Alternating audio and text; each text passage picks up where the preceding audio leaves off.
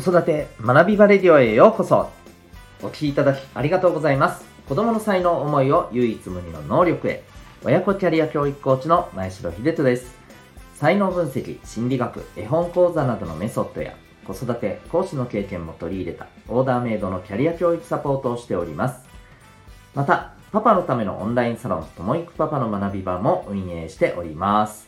このチャンネル、このチャンネルでは、正解のない時代における子育て、自分らしいパートナーシップ、ワークライフバランスの実現など、子育て奮闘中のママパパを応援する情報を毎日配信しております。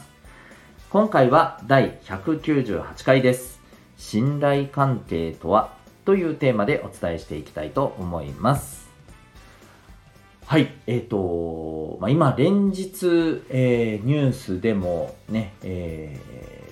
ロシアによるウクライナへのね軍事侵攻っていうことが、えー、もうあのニュースに出ない日はないぐらいのね状況になってますけれども、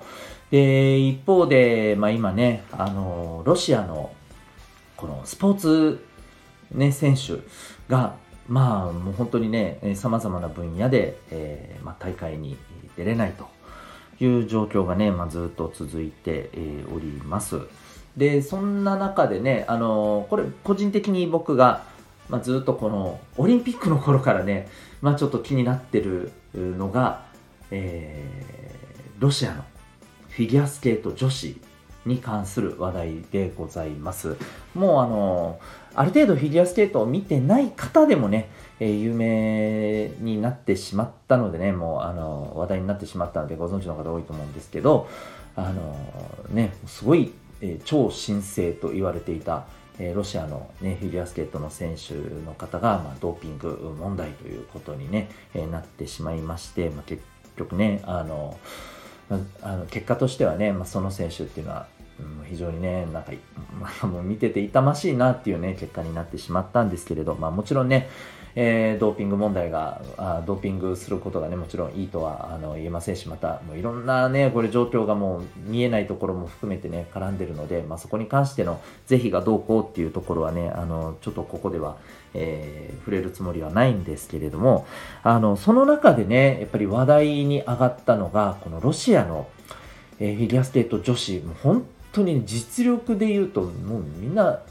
なんていうか段違いな状況なんですよね。まああのこれはフィギュアスケートを、まあ、見てない方にとってはちょっと分かりにくい部分かもしれないですけども、あのうんどう言ったらいいんでしょうね、使うテクニックのレベルがもうあのワンランクツーランク上なんですよ。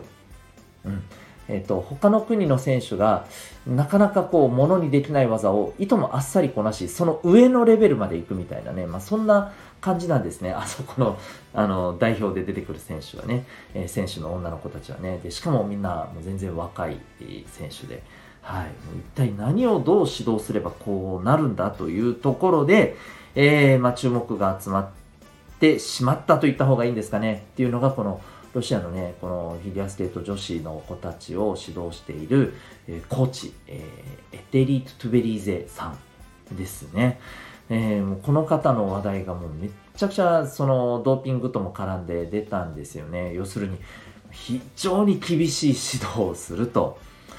で、まあこの方の厳しい指導っていうのは実はあのもうそのドーピング云々の前から実は有名なんですよね。もうこれ知ってる方は知ってるんですけど、めっちゃくちゃ有名なんですよ。もう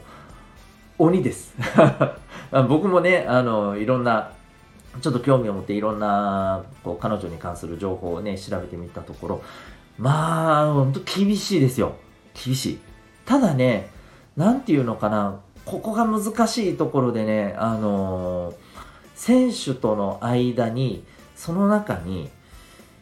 なんていうのかな、もうこれは選手とねコーチの間しか多分ね理解できないあの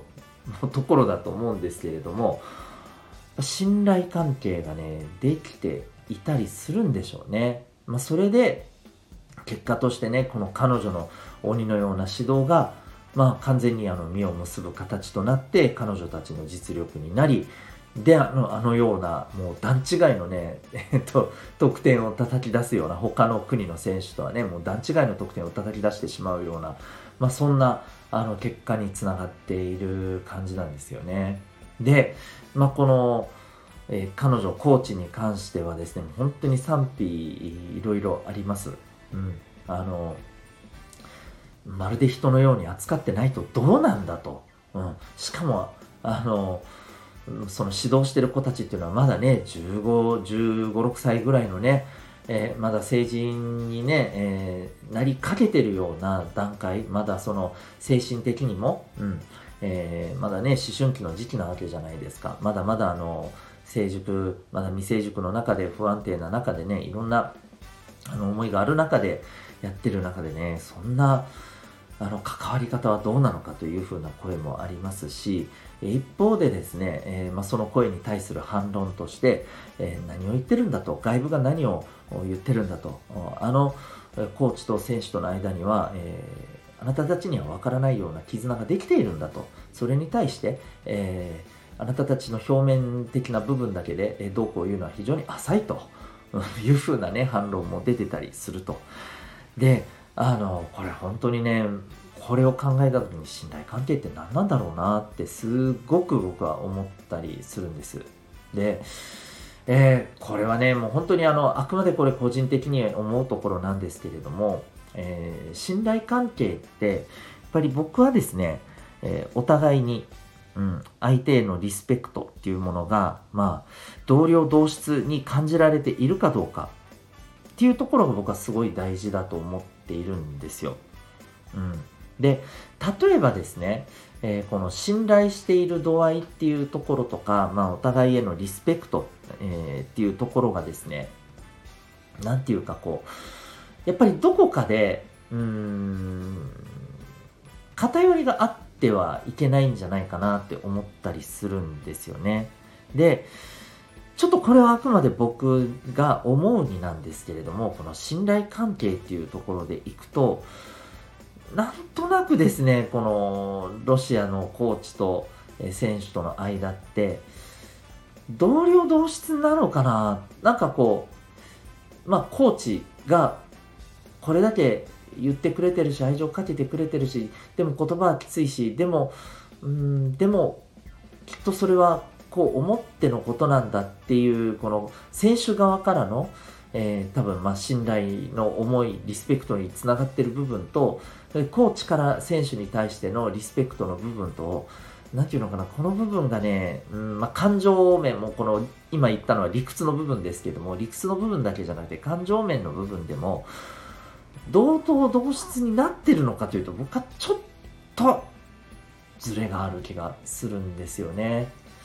で、実際問題として、えー、彼女たちがですね成熟していった中で離れていってる人もやっぱり少なからずいるわけですよ。例えばですね、えー、以前のあのオリンピックで銀メダリストになった、えーとえー、エフゲニア・メドベージェワさん、うん、僕すっごい彼女のスケートはめちゃめちゃかっこええなと思って、彼女の演技も含めてねめちゃくちゃファンだったんですけど、彼女のもうやっぱりね離れていったんですよね。これはだからいいとか悪いとかではなくて、やっぱりね人として成熟していくいったところで、僕はこの信頼関係のこのさっき言ったね相手へのリスペクトが同僚同質かっていうところに関して多分なんか違和感が出てきた部分もあると思うんですよね。まあもちろんそれだけじゃないとは思うんですけど、うん、もう本当にこれ僕のね、あのー、完全なる主観でしかないんですけれど、えー、そういう部分があるんじゃないかなと思うんです。だからこそ離れていった。うん。というところを考えたときに、やっぱり本当に僕が思う信頼関係っていうところと、ちょっとね、どうなのかなと思うところはあります。ただ、もちろん信頼関係っていうのは、あくまで、えー、今僕が言っているこのお互いに相手へのリスペクトは同僚同質なのかっていうところと違う定義でね、えー、捉えている方もいらっしゃると思うので、このあたりはですね、えー、ぜひ皆さんそれぞれ信頼関係ってなんだろうなということをですね、自分なりの、うん、答えを見つけていくことってすごく大事じゃないかなと思ったりしています。ということで、えー、なかなかねこれ難しいところですけれども、今日は信頼関係とはというテーマでお話しいたしました。えー、はい、ありがとうございます。えっと、私、前城が運営しております、ともいくパパの学び場、お父さんのためのオンラインサロンでは、えー、この学び場レディオとの中のですね、また別放送として、えー、サロンメンバーさん向けの限定放送としてですね、毎日、まあ、役立つスキルですね、こういったものを一つお届けしております。またですね、えー、月にかいのオンラインの勉強会、懇親会などもね、えー、やっております。えー、子育て奮闘中、そしてお家でもね、えー、一生懸命、まあ、あの、柱の一人としてですね、えー、頑張っているパパさんが、えー、ママさんにとってのね、最大のサポーターになり、そしてパパさん自身も楽しく、えー、いろんな学びが得られるような、そんな、えー、場を作れたらと思って運営しております。えー、興味がある方は、えー、この放送の詳細説明欄にリンクがあるので、えー、ぜひチェックされてみてください。それでは、ここまでお聞きいただきありがとうございました。学び大きい一日を。